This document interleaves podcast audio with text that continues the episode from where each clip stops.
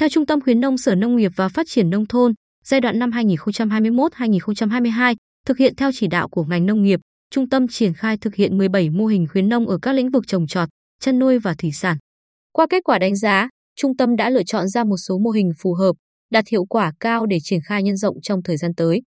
Trên lĩnh vực trồng trọt, có các mô hình được đánh giá cao như thâm canh lúa cải tiến SRI theo hướng hữu cơ, thâm canh cây trồng cạn trên đất chuyển đổi, trồng các giống rau mới, rau chịu nhiệt, thâm canh cây đậu phụng gắn với liên kết chuỗi tiêu thụ sản phẩm áp dụng hệ thống tưới tiết kiệm nước.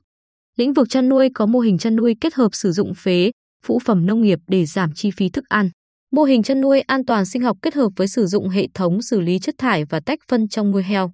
Lĩnh vực thủy sản có mô hình chuyển giao kỹ thuật nuôi tôm thẻ chân trắng thâm canh bán thâm canh bằng công nghệ semi biofloc, nuôi cá trong hồ thủy lợi.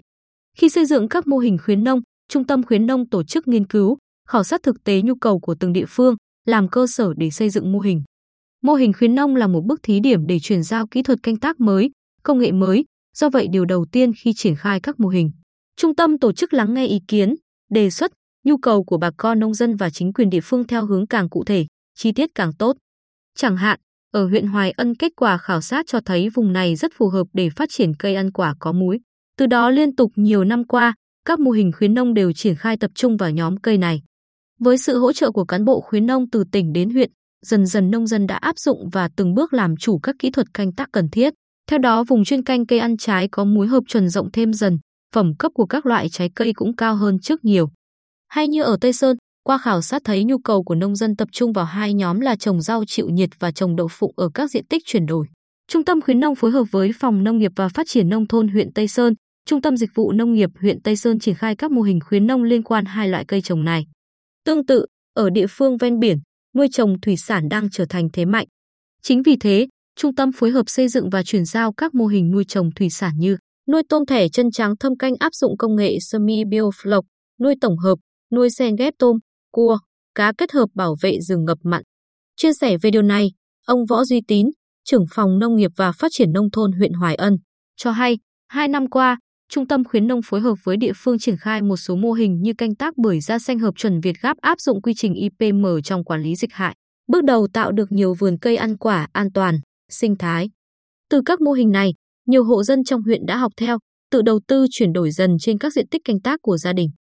Đến nay, riêng về cây bưởi, toàn huyện đã có hơn 40 hecta diện tích canh tác hợp chuẩn Việt Gáp có đầy đủ thông tin truy xuất nguồn gốc sản phẩm. Tương tự, ông Lê Hà An, trưởng phòng nông nghiệp và phát triển nông thôn huyện Tây Sơn, cho biết nhờ việc triển khai một số mô hình sản xuất giống rau mới súp lơ vàng chịu nhiệt, cải bó xôi, cải ngọt giống Thái, dưa leo chịu nhiệt, vùng rau thuận nghĩa đa dạng được danh mục cây trồng, tăng cơ hội tiêu thụ sản phẩm. Ấn tượng với mô hình khuyến nông trong giai đoạn 2021-2022 phải kể đến các mô hình trong nuôi trồng thủy sản, trong đó là nuôi tôm thẻ chân trắng áp dụng công nghệ semi biofloc. Đến nay, Trung tâm khuyến nông chuyển giao kỹ thuật nuôi tôm bằng công nghệ này cho các vùng nuôi trong tỉnh với diện tích trên 15 ha ao nuôi. Nhờ nuôi tôm kiểu mới này, nhiều hộ nuôi đã có thể tự điều chỉnh lịch thả nuôi theo nhu cầu của thị trường, giảm cạnh tranh và tăng thu nhập. Ông Huỳnh Việt Hùng, giám đốc Trung tâm khuyến nông, cho biết trong giai đoạn này, hoạt động khuyến nông phải thay đổi liên tục để đáp ứng nhu cầu thực tế. Mô hình không còn thuần túy chuyển giao kỹ thuật mà phải có định hướng gắn với liên kết tiêu thụ sản phẩm, có công nghệ mới.